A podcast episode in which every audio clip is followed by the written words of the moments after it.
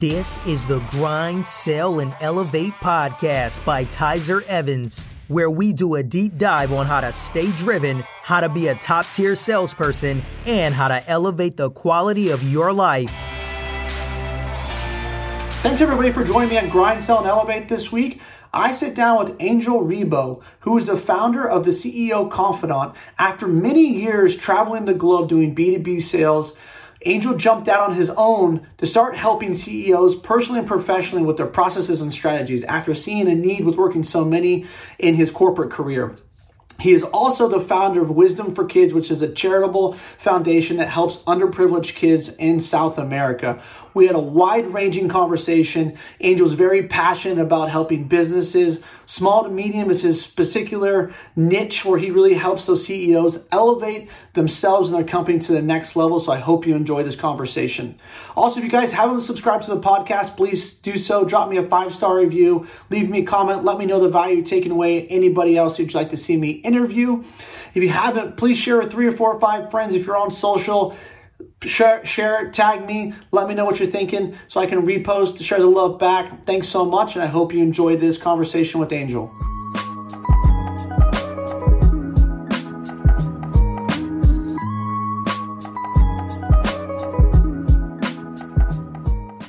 All right, I've got Angel Ribo on Grind Sell Elevate. Angel, how are you? I'm extremely well. Thank you for having me here, and thank you to everybody listening. Tyzer. Yeah, absolutely. Um, man, you've got a ton of experience in a lot of different areas. You've lived in a lot of places. You speak five languages, very impressive. Um, come from one of my favorite cities in the world. I've been to Barcelona, but you know, I don't want to. I don't want to be the spoiler. I want you to give a little context and background about who you are, and what you do, and uh, kind of, uh, you know, how you got to where you're at. Yeah, thank you. I would I would say that um, one of the questions I've asked myself throughout my entire life has been a very simple question, which actually it was the question I decided to make the motto for 2020. It has only two words and it's why not? Mm. Why not? So throughout my entire life, you know, I was the son of, you know, a family of four, you know, like lower middle class in Spain, blah, blah, blah. But my mom and dad said, you have to learn foreign languages. You have to learn French and you have to learn English. So after high school, I was able to fluently speak English and French and go to any country speaking those languages and being able to defend myself, right? So mm-hmm. that started definitely, that defined myself. So fast forward, I ended up here in Plano, Texas, north of Dallas. And you know what I do for a living. So people know me because of two reasons, mainly for two reasons, besides being on online all the time, is number one, because I help both corporate CEOs and established entrepreneurs to bridge the gap globally for expansion and exposure. That means that they help them to accelerate the growth of their businesses through different strategies and tactics related to business acceleration, business or acceleration of their growth of their companies. Mm-hmm. And I'm also known because at the same time I started my own business four years ago when I left corporate America, I started a foundation. It's called Wisdom for Kids. And what we do is we help underprivileged kids in Latin America, you know, to become entrepreneurs using the local resources. Mm and that I started because I lived in Latin America for many years, so I saw the poverty there, and right. I said, "Hey, if I'm not doing it, who's going to do it? Why not? Why not doing it? If it's not me, who's going to do it? Who's going to help out those kids? You have kids, I have kids. You know, many of us have kids, and who wouldn't like to leave behind a much better world than the world that we found? Yeah. That's why I started it. Yeah, no, it's beautiful.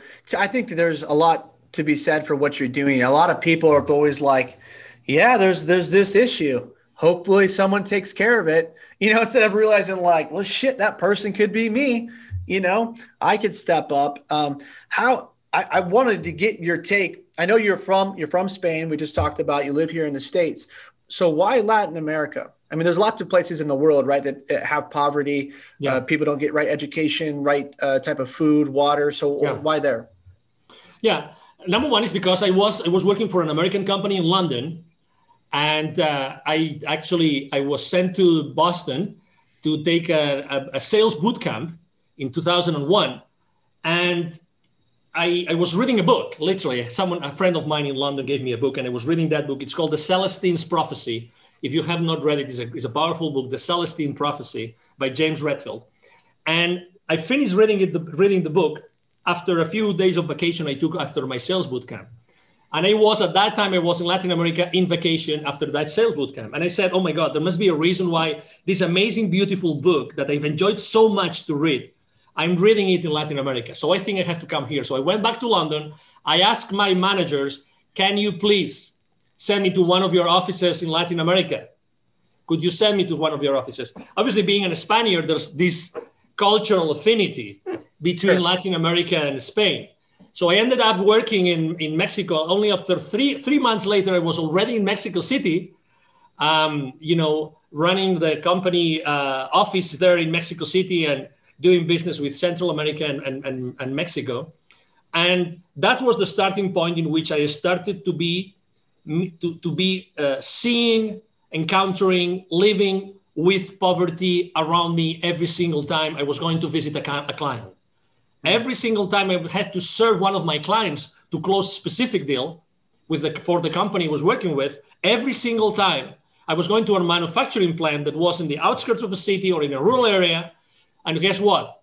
Every single time I was parking my car there, there were people, there were kids saying, Hey, could we wash your windshield? Could we keep your car safe? Could we, would you buy some gum from us? Would you buy some, mm-hmm. a bottle of water, whatever that was? So in a, in a matter of minutes, I was like outside those places, meeting with all those people living in poverty, those chi- those children living in poverty, and in a few minutes, I was inside a, pl- a plant, a manufacturing plant, talking to the CEO, who was probably one of the most influential person in the area. So I would see this contrast every single time, every single time. So I became so sensitive about, you know, how in a matter of minutes or seconds you can be with extremely wealthy and, and powerful and influential people, and you can be with completely underprivileged, no drinking water, no basic needs fulfilled kind of children. And that's why when I left corporate America, I said, I have to do something about it. Mm. Because if it's not me, who's going to do it? Right. No, it's a, it's a wonderful motto. And so, um, what have you, what has the foundation been doing to help, or is there anything that if, if somebody listened to this and say, "Hey, yes, I see a need," you know, how can I help, or how can I be a part of this? Absolutely, yeah. You you can go to wisdomforkids.today. That's the website. Wisdomforkids.today. Basically, what we do, and I, I love to do that. Um, we we teach entrepreneurship to kids in a very unconventional way. Okay, mm-hmm. because I think that we have to use an, uh, new ways to inspire children sure. uh, and, and to inspire people every, every, every time we can. So we actually developed a workshop in which uh, instead of using a whiteboard to teach kids, you know, this is what you have to do and this is step one and two and three, it's a, it's a workshop. It took to us almost two years to develop it because we have three different age groups to make sure that we engage with the kids and the kids engage with us. So we connect with them at an energy level. At, at, like we start the workshop literally dancing. We put a very powerful music and we start dancing. And the kids, the kids don't know me, don't know the volunteers, don't know anything about us. But guess what? They're kids. So what do they do? They uh, they start jumping up and down much more than us. they love it. Yeah. And then you see their smiles in their faces. That's who kids are. That's who kids are. They might be, you know, living in a in a I don't know in a hut or they maybe they don't need, they, they they actually have to deal with dirt they don't have drinking water. But when they get to the place where we gather them and we start having this you know this up, jumping up and down in a song they become who they are. They have no masks in the sense that they don't have to pretend to be someone that they are not because sure. you know children are genuine. Yeah we still have not been able to you know we still haven't been able to to to to how to say this without using the word screw screw up their lives right? As as as society right? So they're still genuine. They still are they really want to have you know a joyful life. They still so we connect at that level in the very beginning of a workshop. And from there you know we dance we play games we sing together and we even, we even meditate. We use neuro linguistic programming mm-hmm. very, very, very specifically mm-hmm. because we really want to make a difference. This is the starting point of, of our journey with the kids, which is making sure that they understand that they are worth much more than what they think, that we help them increase their self esteem, and that whatever they do in their lives, it's going to be all right. Hmm. They need this reinforcement that regardless of where they are, regardless of what their status is, regardless if they are being tutored by someone, they have they are in a foster home, uh, or they or they, they don't have a parent, maybe whatever their situation is, whatever the circumstances, they still have a clean slate in life. They can achieve anything. They can do anything. And that's what we focus on on the first stages of our journey for the kids, making sure that they know and they realize that they can do so much more and they can become whoever they want to. Yeah, it's wonderful. I think probably, I mean, it's wonderful that you're doing that for children that are un- underprivileged. But man, that sounds like m- most kids need to hear that message. I know it's something I've talked about on the podcast before that I'm really conscientious, and so is my wife, with wanting to make sure that we empower our children to let them know that there aren't limitations. Um, I actually had a guest on a couple of weeks ago that he specializes in helping salespeople using uh, NLP. So I'm a little bit familiar now um, but it seems like it's a super powerful tool. And if you can start to reconstruct or rewire their brains at an early age to see that there's no limitation, because so many, as you know, and I'm sure that's some of the things you probably help CEOs with, even people that are at the highest levels of business, they still have self limiting beliefs. Oh, absolutely. Right. Yeah. Yeah. We all have limiting beliefs. It's, it's just the nature, the nature of the beast, right? That's who we are. And then if you follow, I mean, you are blessed enough. I, mean, I remember, still remember a conversation on a podcast, an interview, that someone asked me, "So, what would you recommend this specific CEO?" And they gave me a specific example, right? And I said, "Having kids as soon as possible." That was my answer. Having yeah. kids as soon as possible, because when you have kids and you really devote time to your kids, you are completely into a different position. You are completely into a different mindset, right? Because you know they are they are your jewel, right? They're your treasure. The, you know you want them to be brave. You want them to be able to you know to live in a world by themselves. They want them not to take anything by the face value, but they make their own research. They want to you know that's all the things that all those beliefs that we have, and we try to do the best for with our kids, right? That's who we are as parents. But I really believe two things. They might be a little bit uh, unconventional or disruptive, but I'm still going to, to say those two things, Tyzer. Sure. Number one, I think that the, the children pick their parents. I really think so. Okay. I think yep. that kids pick their parents. And second, I think that also the parents have to learn a lot of lessons from the kids that we have. Yep. I, I really think so. So I think it's a two-way street. Mm-hmm. I really think it's a two-way street. So when when we have in front of us the responsibility and the duty of raising kids, we actually have to think about so many things and we have to sacrifice so many things and we have to think out of the box. So, how am I going to support my kids in a way in which they feel loved and secure, but at the same time, I don't want them to say yes to everything? I don't want to take anything and say yes because someone else said it. No, I want you to take your own decisions. I don't want you to go down the route of drugs. I don't want you to it's up to you. You decide what the route is you want to, that you want to take in your life. I want you to be happy, right? But you have to decide what happy is for you. So right. all those things, oh my God, we are mentoring our kids and we don't have a manual. No. Right. And we don't, you know, if we ever lived before, we don't remember whatever the experience was if, if we lived before in another incarnation, whatever it is, the belief, you know, the beliefs that everybody has. So what I'm trying to say is that okay, we'll, we will, you know, we loved our partners, we had kids with them, right? But now we have the real thing here, which is kids that have to be raised the best possible way, right? The best possible way. So I believe, I believe that this is just an example of very obvious, and that's why it's so important to really leave close by. And that's one of the reasons I left corporate America to make sure that I was with my kids and I was able to hmm. spend mm a lot of time with my kids and learn from them, really literally learn from them and not tell them that you have to do this and this and this, but you know, learn from them and being able to just, you know, just live the life with them, just be on every single circumstance that life brings to us to to learn together. You know, that's what we have to do. And right now, as you know, uh, this year has been extremely challenging for the families as a whole, right? For the oh, kids yeah. and and going back to school and all these things, you know, have been complicated, but still, we are there to be their example. we are there to lead them. That's why it's so important. Yes. So to your question, absolutely, we all have limiting beliefs, no matter where we are, and you don't know the circumstances behind a CEO being a CEO of, of a large corporation. You don't know how he reached that place or she reached that place, right? We don't know how they did it. Obviously, they all have limiting beliefs, and and and most of them actually, obviously, they look for help and they will look for mm. an outside pair of eyes that can help them in their journey, whatever their journey is. Right. And so that's where you come in as the CEO confidant, right? To try to help to reconstruct, help them to grow their business, grow their skill set, grow their minds. To basically, you're a CEO coach.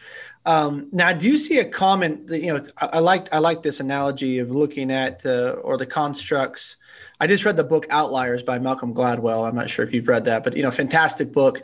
And how, do you see a common thread or theme among CEOs of companies? Is it there's something that the way that they were raised or that they have, uh, you know, like, cause I think people would be like, man, how do these people get to the top of an organization? Right. Like what, what do they have that I don't that gets them to the top to to run their own, to either one start their own company or two, if you work for a big company, to get to the top of the company, someone like a Jack Welch, right? Like, how do you get to run a huge company like that? It's the questions that they ask themselves. Mm. It's the questions. I mean, no doubt about it. it's the questions. It's like, you know, how do you, instead of asking what if, it's how do I? How do I? Or how can we? Okay, so the first thing would be how do I? How can I do this? How can I do this? Instead of can I do this, is how can I do it? So it's like the why not attitude. It's like, you know, I really, if I, if I really want to provide this product or this service with this product or this service to a particular audience, how can I do that in a unique way that it just, it just had the idea of serving with, you know? So how do I do it? How can I do it? And be relentless, taking something that I, I use very, very, very often with my coaching and consulting business, which is take imperfect action now. Take imperfect action now. You know, in the entrepreneurial world, the startup world, there's something called the minimum viable product. So mm-hmm. when you launch a business, you try to come up with a specific offer that you're going to be trying to proof test in the market.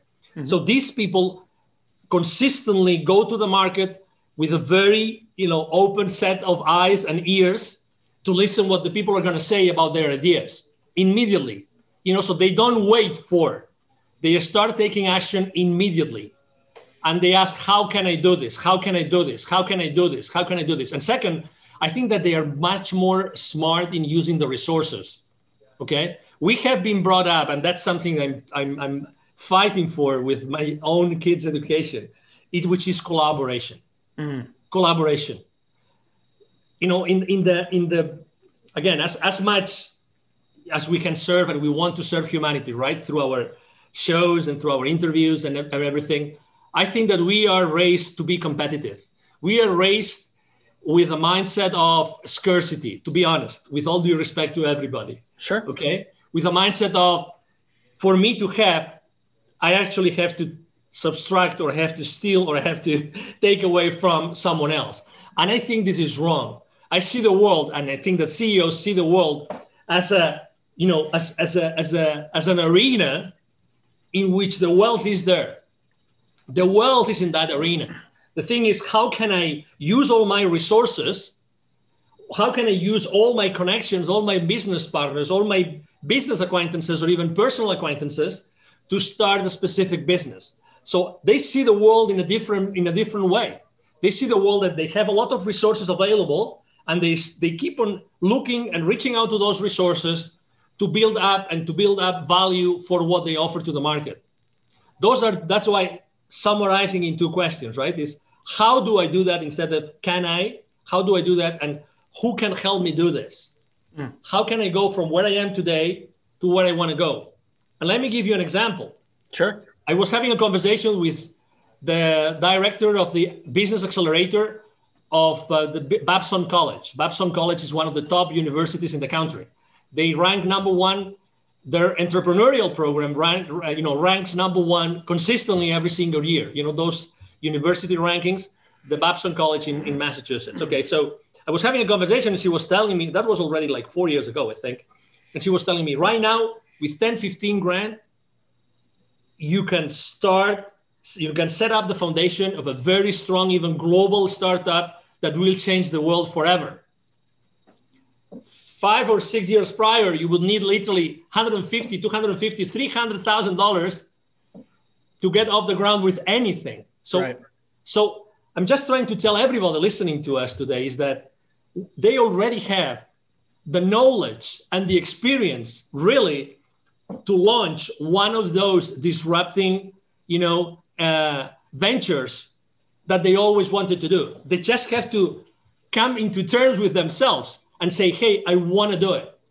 So these people out there that they ask the right questions are not that far away from a mindset perspective from us. The difference is that they take action and they take imperfect action immediately, no yeah. matter what. No matter what. Obviously, those CEOs they still have to the, go to the principal's office, like they have to go to the board. right. You know, obviously, because they have to make sure that they're uh, giving back. Obviously, the share, the shareholder value is, has to be there, and you know he has to, he has to, he's accountable to the board and everything. But still, still, he's still the, the you know the visible head of the company. And then the, the other challenge is, how do I make sure that everybody in my organization is fully aware of the business of, of the consequences of their business decisions right and then there's another set of skills which is how to lead my company how what's the best way mm-hmm. that i can keep on growing those systems those processes and these people that are working with me to make this you know a, a large corporation if that's what i want to do i, I want to stay on that taking the imperfect action because man there's so much to be said for that because so many people they feel like you know, I, I made a whole video know, a couple months ago how uh, perfectionism is the enemy of money, right? Because so many people get so caught up. They got to have my T's crossed, my I's dotted. I got to do all of my research. I got to have a, a 60 page business plan with everything spilled out. I got to read all the books. I got $10 seminars, and then maybe I can start. And and I've not been that way. I've more like even when I started this podcast, I'll be honest with you, Angel. I started this podcast. I literally got on and I just started talking. And I told my wife, and she's like, Well, like, how do you know what you're doing? I go, I fucking don't. like I don't know, you know. Awesome. I just I'm just gonna start it, and I'm gonna see where it goes. I'm gonna figure this shit out as, as I go. So it's wonderful that you're talking about that because so many people don't. Now, why do you think that that mindset is different with the CEO versus someone uh, who who would want to be a CEO or someone who aspires? Well, what holds them back from, from just going for it? Well, because they don't have the certainty that they're going to succeed mm. and they expect social proof and they have to take risks. One of the CEOs, it's like, um, I always say, you know, I've been I've been in business development and sales for my entire life, and obviously this is a podcast that resonates with this message a lot, right? So, but I always say the same thing. If I was hired tomorrow by a large multi-billion dollar software corporation, or any other corporation, and I had to have my first sales call the day after, I wouldn't be afraid. I wouldn't be afraid. You know why? Because as far as I know the benefits, as far as I know what I can provide and what kind of issues I can help my clients to solve, I don't need anything else. I really don't need anything else. Am I going to make mistakes? Oh my God, of course. But probably I will be with someone else in that call, right? So what I'm trying to say is that we already have everything that we need inside of us. Mm. But we are afraid of making a step that you know people are going to be laughing at us or we're going to make a big mistake or you know and then we will never be able to recover so these ceos they already have the certainty i do have the certainty i have the certainty that i have a safety net and i'm not talking about financially i'm talking about that regardless of what i do I will never be able to screw it up so much that that particular sales call, like, you know, counterpart will never call me back again. Right. Because of who I am. I'm respectful. You know, I, I, I my mom and dad, you know, invested a lot of time in me and being, you know, good manners. You know, I, I am loving and caring. You know, I, I don't I don't curse that much. Okay. So, you know, at the end of the day, you know, it's gonna be me in front of another human being another human being. So I have the certainty that regardless of what I do, it's going to be all right. You mentioned about what you did in your, for, your first podcast episode ever. Let me tell you what I did on my first video ever online. For no reason, for no reason, I thought that I had to come clear with the world. For no reason. It was 2016, and I said, okay, I'm going to tell the world who, I, who am I and what am I standing up for. And I, I click go live on Facebook. My, my, my video has to be there and probably on, on YouTube as well. And I just explained who I was, what I was doing, and why I had founded, you know, Wisdom for Kids, blah, blah, blah. When I hit stop broadcasting on Facebook, I started to cry like a baby. Oh. Like a baby. Like, oh my God, what a stress. You know, thousands of people, well, I mean, it was pretty pretentious, right?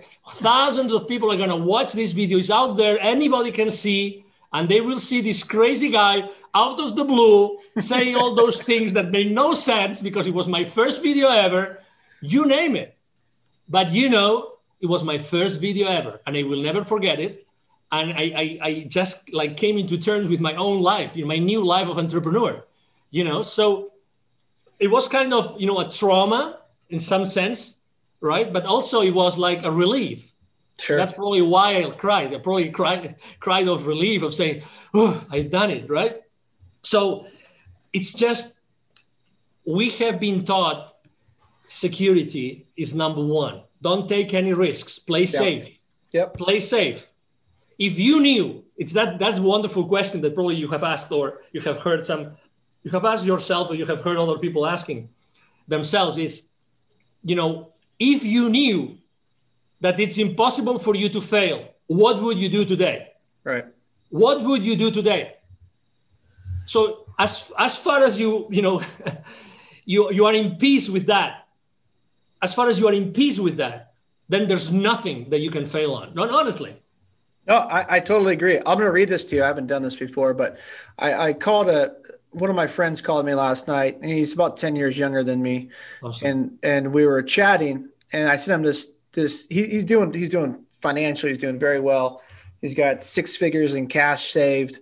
Uh, he's, he's killing at his job, and he called me. He goes, "Hey, you know, my my dad told me this. My friends are telling me this, and you know, I feel like I'm not doing well enough. And, you know, this is kind of where I'm at. And so I texted him this this morning. I said, Hey, I'm super proud of you. Incredible. You've saved X amount. You know, know whatever decision you make with anything in life, it's never wrong. This is only an experience. exactly You know, that, that was my message to him. I think that most, a lot of people need to hear that, that like, you can't fuck it up. no You can't, you know what I mean? no So, so like the, the idea you have, execute. Go. exactly You know, just do it. See what happens. If it doesn't work out, at least you know. absolutely right? At I- least you know. and i'm having chills as you're saying it i'm having chills because you know what happened i did i did even even, worse after after shooting my first video ever on, on youtube excuse me on, on facebook you know what i did i took the link and i emailed i emailed all my contact list That's wonderful. Love it. two things happened. Two things happened. Number one, obviously, I had the statistics who opened, who didn't open. I don't remember the statistics now, but I will never forget this answer. Never forget this answer. Someone sent me an email saying, That's the most stupid video I've ever seen. Hmm. That's the most stupid video I've ever seen. That was probably the num- the first lesson ever. I've, I've, I mean, I had had, you know, a budget. I was dealing with budgets on marketing, but that was probably a very interesting marketing lesson for me, Right. right? Because I said, "Oh, wonderful! I'm doing something good." If someone is telling me that that's the most stupid video you've ever you've ever received, Right. right? Actually, I think I, I kept the, that I kept that email because, but again, so what? You know, obviously, if I was judgmental, I would have answered to him, "Have you ever shot a video yourself? Can you please show me how many times have you done this? How do you feel? Why did you do it? What was the outcome?" The second thing that happened to me is that the tool I was using to send emails, unfortunately, they blocked me forever. So I actually had to change, you know, this this uh, online marketing, you know, tools that you use that you have to you follow certain path, you know, certain you know techniques to to send the email. So I Sure. sent too many emails. So actually, I was blocked for life, on that platform. But that's okay. You know, there were those were like two or three lessons learned, and I expose myself. But at the end of the day, I'm still alive, Tyzer. Right. I'm alive. You know, I'm alive. You know, it's, it's like I'm a real person. Right, right, exactly. I have survived, you know, and that's 45 years ago, four or five years ago. And, you know, my kids have grown and they, you know, they're all healthy and they're all insanity, you know, they're living insanity still, regardless of what's going on out in the world. So, you know, we're here. yeah. And that experience, that experience obviously taught me. Had I not taken that risk, I would have never felt what I felt at that point in time. And I guarantee you, I will never forget those feelings of receiving that email or of saying stop broadcast on Facebook ever. Well, and I think the biggest lesson of you receiving that email is that life went on. Uh huh. You know, nothing happened. Exactly. So what? I mean, what's the worst thing that you? I don't know. That you go and you shoot a video live and there's 10,000 people watching and you say something that you shouldn't have said. Why not?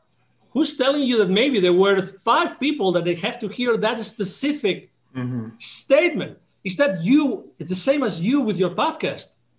How do you know that that thing that someone said or you said on that podcast show that day did not change someone's life forever? Yeah. How did you know? That's what you do every single day, Tyzer. You change, you transform people's lives every single day by what you say and what would by what your guests say. And that's the beauty of it. Mm-hmm. You know, let's do it. Let's do it. Yeah, I've enjoyed that. I love getting the feedback on social media. You know, people, hey, th- I really took a lot away from this podcast, or this was really meaningful to me, um, and that that always means the world to me. You know, that's why I don't uh, run ads or anything like that on, on, the podcast because it's about really just serving and giving back. And the whole intention of me starting this was like, hey, my first year out of college, like you, I came from a lower middle class family. I made $34,000 my first year out of college. And I was living in San Diego at the time, which is uh, beautiful, uh, but not cheap. Right. And so I would take home my, I'd never forget this. My first paycheck was uh, uh, for two weeks was seven hundred and fifty dollars. That's just how much I made. My rent was six six hundred. So I'd have about, you know, I'd have about 70, 75 dollars to to get me through the next two weeks. And it was fucking hard. Um, but you know, developing my skills, going all in on myself, taking risk, you know, making some moves, things like that. And then once I got to a point where I had, you know, uh, started making really good money, um, I was in, and I, you know, got the accolades and that type of stuff. I said, well, how can I start to give back to other salespeople? You know, how can I make a difference in other people's lives? And I feel like you and I both have that kind of that common mission together. And I wanted to ask you a question because I picked up on something through uh, reading about you and, and even in this conversation. How much of your how much of your spirituality plays into what you do and how you help people? Well, that's a that's a great question. Um, number one, I think that you probably heard that when I was explaining it, just to give you an example, when we were thinking about what's the best workshop we can give, what's the best content for a two hour workshop for kids that we might not see again ever in our lives, meditation had to play a role. Mm. Meditation had to play a role. So we actually, inside those two hours, we have a 20 minute meditation. And that's the most powerful part of the entire two hour workshop is the 20 minute meditation. It's a 20 minute meditation. So that's answering your question. So uh, spirituality plays a key role because I think that the answers to everything that we want to do or we think we can do is inside of us. And I think that we have to, or that has helped me a lot. I, you know, it's like explore, explore the interior, go, go inside yourself. Right. So I, I started in this journey actually reading that book that I told you before, The Celestine Prophecy. I think it's a great book to start any to for anybody to start in spirituality. So it was then. I mean, I, I was born in Spain. Everybody in Spain is uh, almost everybody. Well, almost everybody is. Majority of Spaniards are Catholic. I Catholic. was born Catholic, right? So I mean, I was I did everything that a Catholic oh, yeah. does up yeah, until college. Okay. Prayer hands, yeah.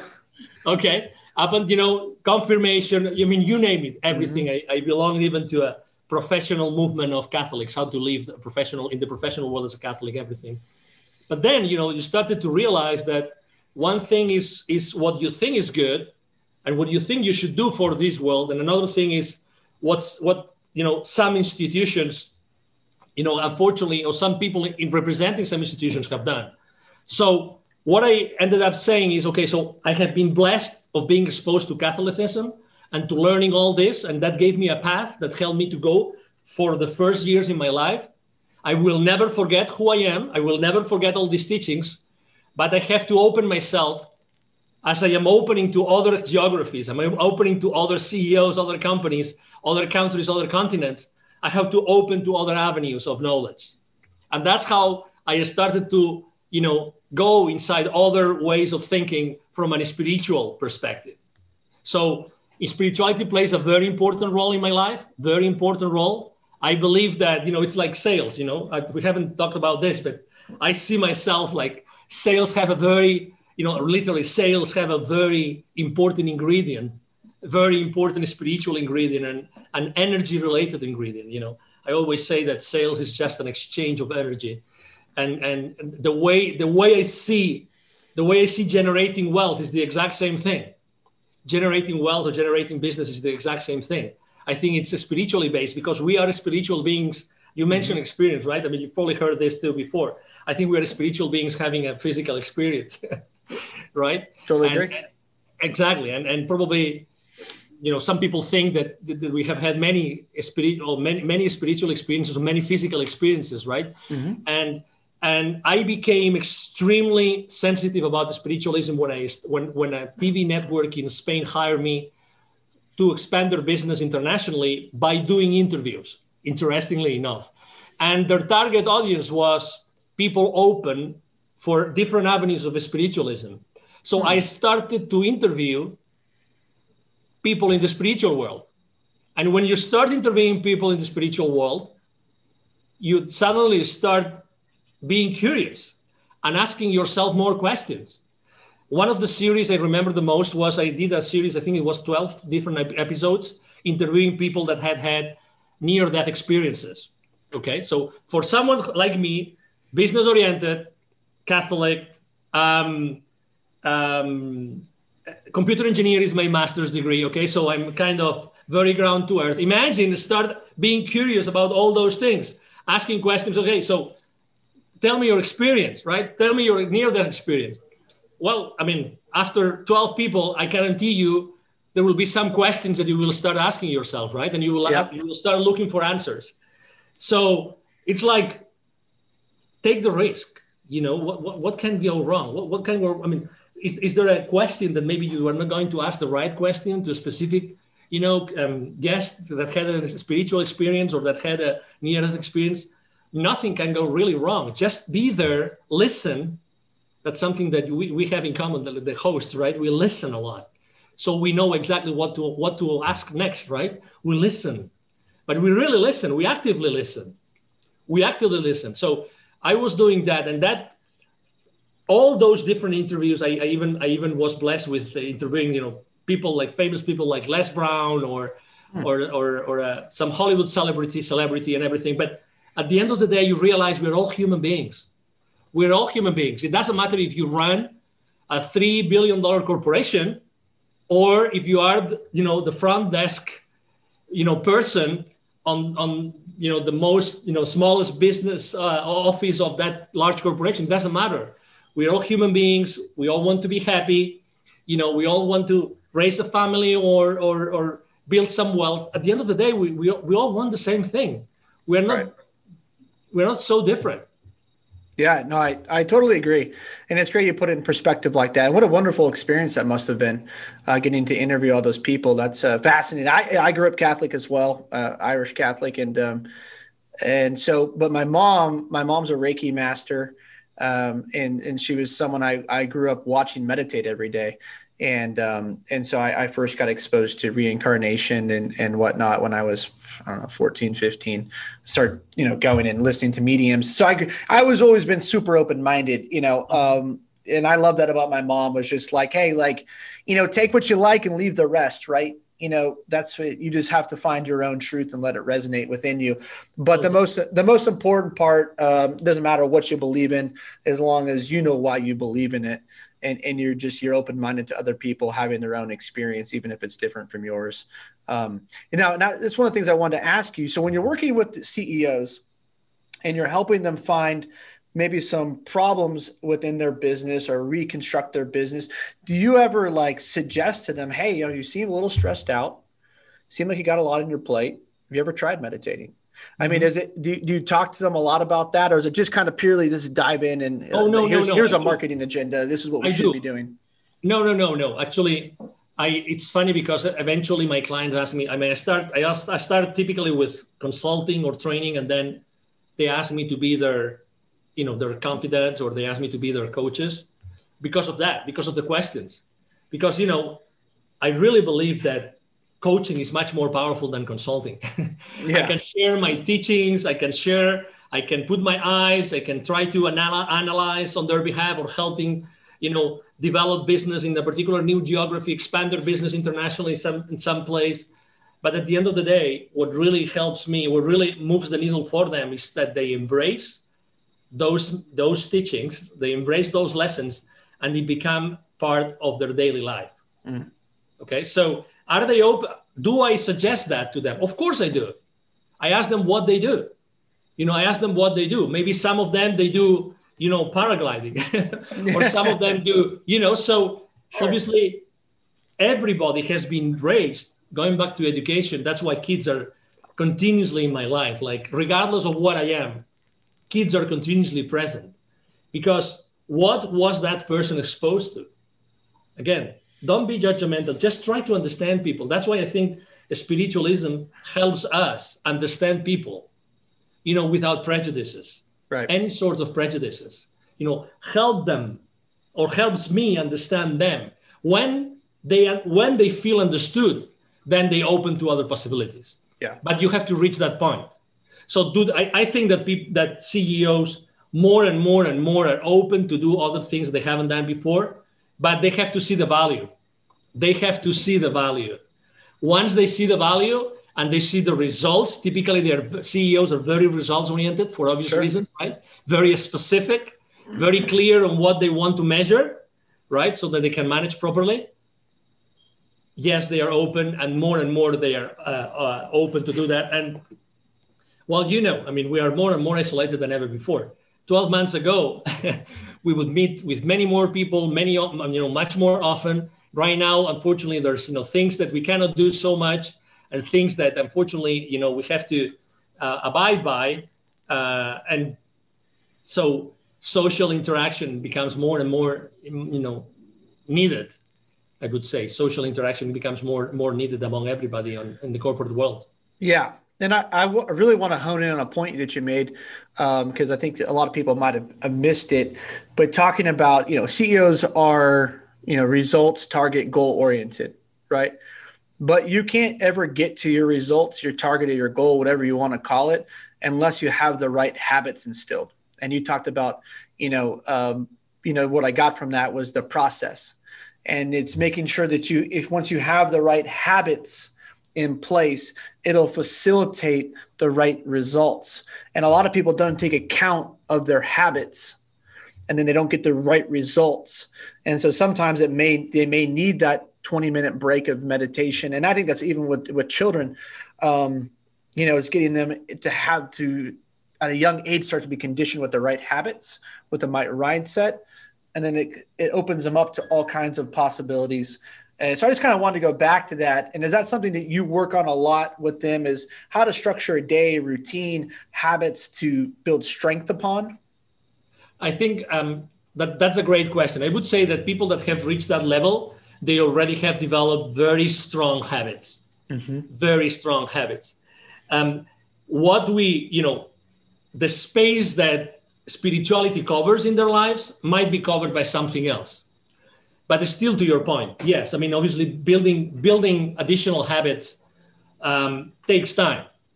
What i typically do is i think that besides the habits i don't think that's that's the blind the main blind spot i see in companies more than the habits of the ceos is more are there are they measuring the right things? Hmm.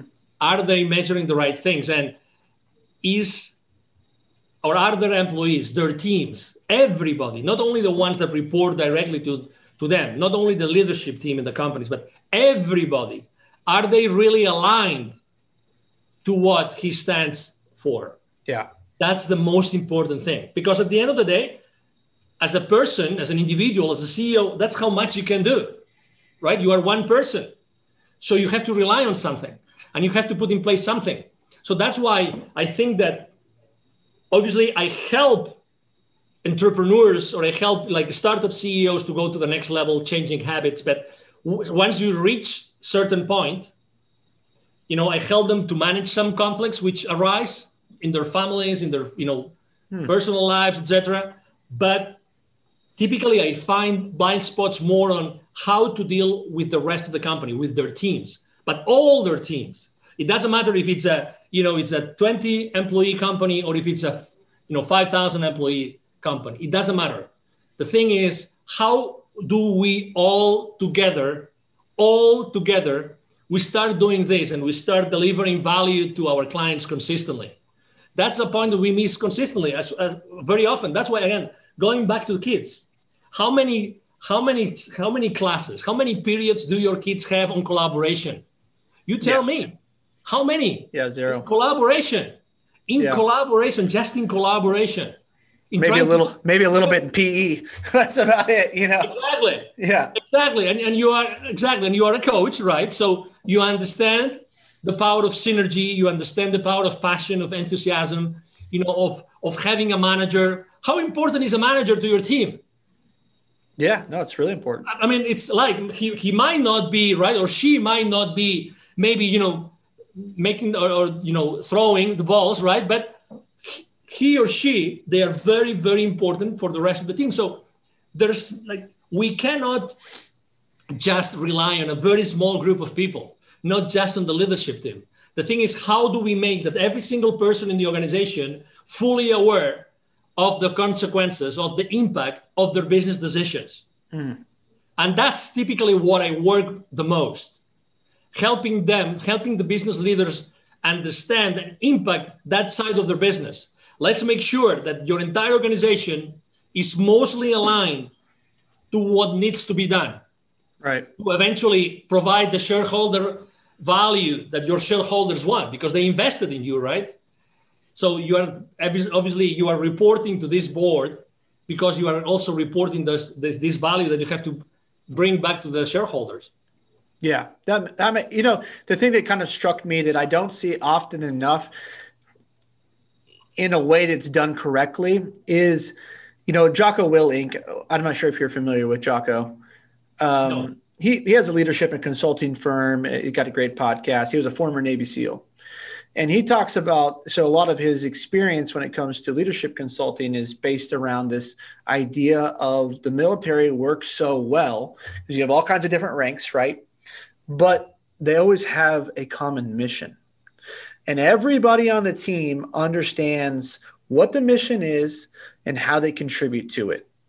And so often like corporations and companies, it doesn't matter the size, just don't fucking get that. They may have some fluffy mission statement out there that, like, you know, 80% of their fucking employees don't even know. But I think that if they really honed in and had a viable mission statement that people knew and people could buy into, and that they could all get on the same page, understand how they're contributing to the mission, you know, it sounds to me that's kind of like what you do. You make the mission evident to people, right, across the entire organization let me tell you something. Not only they have these fancy missions in the main, you know, the main right. meeting room or you know the front desk, you know, the hallway, whatever. They make their employees to learn it. Yeah, I know. Yeah. They make their employees to learn it.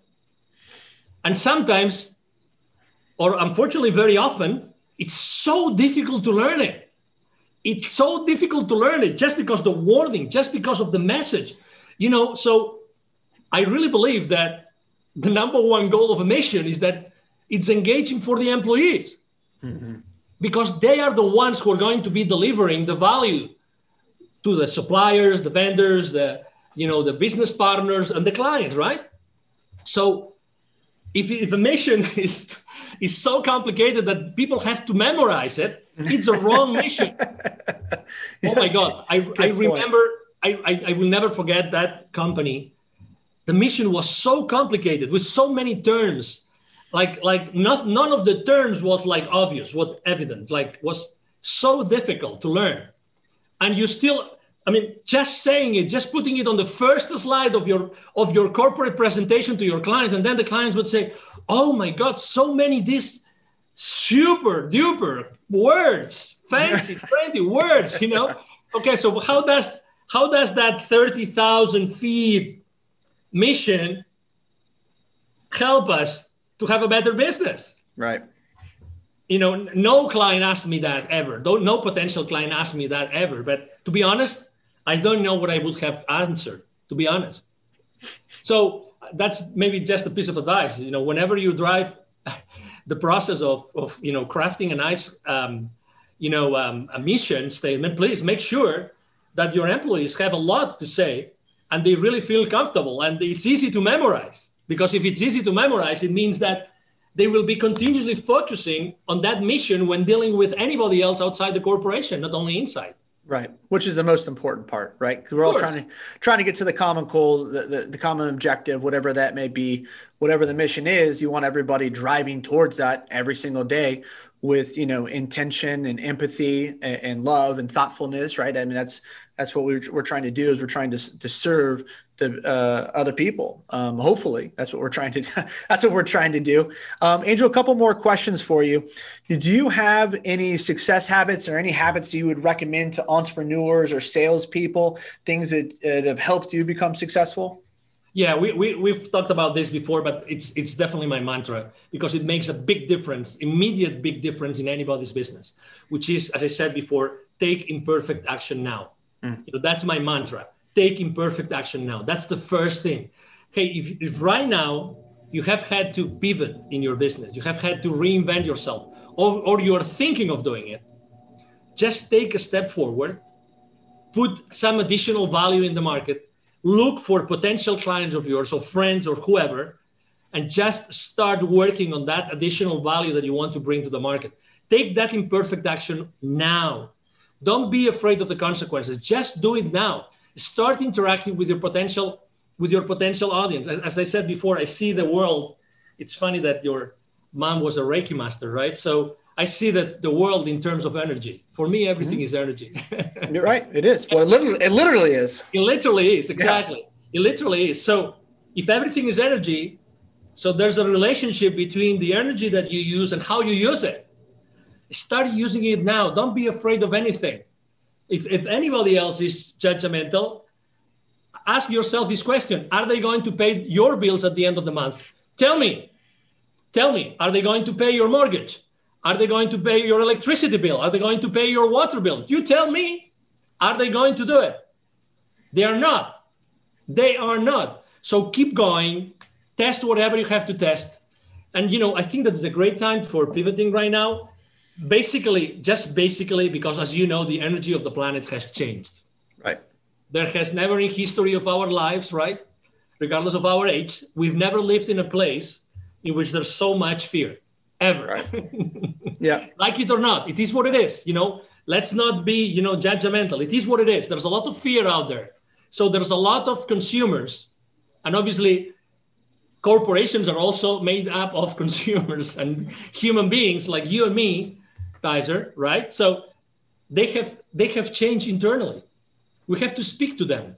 Mm. We have to speak to them. We have to tell them that we know where they are. We have to tell them that we we think that we know what they want and what we can offer to them might be of help to them. You never know. Again, we don't know if just this statement has changed the life of someone forever. We don't know. And that's why we're here for.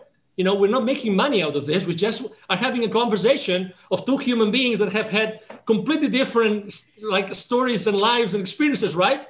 But they happen to be together right now, creating something new. Because I believe that interviews have a life of its own. Mm-hmm. They are they are alive. I think that interviews are alive. That's the power of a conversation. They are alive, and they adapt even to our audiences, even if you don't have any any interaction right now or any feedback from the audience, but you will obviously have it. So and that's the beauty. So take imperfect action now, and don't worry about anything else. Open yourself to opportunities. I have a multimillionaire, you know, um, a friend of mine who made an exit of 850 million dollars, and he always says, Ooh. he always says, the most important thing. Yeah, just, just thinking about it, right? Um, he said he always says the most important thing in life is to have options available options available. Just think about this and ask yourself do you have enough options available today? Yes or no? If the answer is no, do something about it now. Make a phone call, walk, ask, anything. Change the course of your day right now, and you might be changing the, your life forever. Love it. That's great advice. Uh, last question for you, Angel. Do you have any uh, a book or a book or two that you recommend or that you gift often uh, besides the one you already referenced? Yeah, besides the one you already referenced, I would like to recommend. Um, there's a book of, uh, of, of of someone that I, I really, I mean, it's like the ABC of business. Every single business owner in the world should read this book. It's so obvious but it's so so so good. It's called The Baker's Dozen, and the book the author is Neville Joffe. He's originally from South Africa, but he lives in Canada. And his prior book was actually climbing the Kilimanjaro. That's the kind of guy he is. Okay. He climbed, he climbed the Kilimanjaro. So it's about, you know, the, the Baker's Dozen is about basically the 12 recipes, the 12 business principles that everybody should be aware of to conduct the, uh, the, a proper business. So it basically talks about how to become aware of the financial consequences of every single business decision that you take on your business. Mm. And that applies to any business. You can be self-employed or you can be a you know multi-billion dollar corporation. That's the first book I would recommend. And the second book I would, I would recommend is from actually a, a gentleman called Dr. Joe Dispenza. Probably you've heard of him, Dr. I Joe have. Dispenza. Yep. Okay, good. So this the book called Supernatural. Mm-hmm. Supernatural. it's an amazing book. I mean, you can get it on also on on audiobook. Supernatural by Dr. Joe Dispenza. I think that he brings a lot of light about, you know, who we really are, how what are limiting beliefs, and the importance of breaking the habit of being yourself. and I think it's it explains it great. It's a great book. It's a great read. It, it takes a while, but it's it's it's like so eye-opening so eye-opening i've been i've been blessed of even attending some of his uh, you know uh, courses oh wow and, and events and mm-hmm. what you're going to learn on that on that book it's going to blow you know your mind away and it's going to really it's going to help you in your life to understand better who we are as human beings Good. Wonderful recommendations. I haven't read the first one. Um, I'm familiar with Supernatural. It's a, um, my wife actually, she was doing her uh, a yoga certification a couple years ago, and it was part of her, her class reading. And so I, she knows I, am into spiritual books, so I end up picking it up. And I've seen many of his interviews on uh, Aubrey Marcus, and I don't know if he's been on Rogan, but he's been he's done the, the podcast tour, so you can find a lot of his content out there. It's phenomenal. So so great recommendations. And Angel, where can people connect with you at? Yeah, thank you. The easiest way is to go and send me an email. I respond to 100% of my emails. So it's very easy. The email address is angel, as in heaven, angel, at angelribo.com. Angel Rebo, Ribo spelled like R I B as in boy O. Angel at angelribo.com. And I'm online, very active online. I also respond to every single message online. I'm very active on LinkedIn. I post every single day, both business related and you know human potential related so you can find me there and it will be a pleasure to you know if you want to interact with my content it will be a blessing again i always respond to everything so um, thank you for the opportunity to have all your audience Tyzer to to connect with me yeah, absolutely. I will uh, post all of Angel's uh, contact info in the show notes so you can reach out to him um, uh, through, through, email, his site, or on LinkedIn. Sounds like those are great places. I know uh, we chat a little bit. He's got a great uh, LinkedIn following and, and produces great content, like he just mentioned on there. So please do connect with him and absorb his content. Uh, or if you're a CEO and you want to work with Angel, please do that. Um, I know he's helped I mean, literally uh, thousands of people, and his goal is to is to work with thousands more. Uh, read a little bit about that as well. Um, so some big missions ahead, and I love what you're doing for children. Um, that's something you know uh, that that mantra this year: save the children. All the stuff that's been happening to them around the world, just in general, that's been exposed. Um, I, have I've donated money to it, so I commend you for what you're doing to help children. Um, literacy is everything in the world uh, to get them to where they need to be and out of poverty. So thank you. Um, I just want to say acknowledge you and say thank you for your work you've done. Uh, it's very selfless, and thank you so much for your time today. Absolutely. Thank you for the opportunity, Tyzer, and thank you everyone listening. You know, uh, it's our time is the most uh, scarce. The only scarce resource we have is time. So I value the the, the opportunity to to basically to talk to you today and to have a conversation with Tyzer. Thank you so much. Thank you.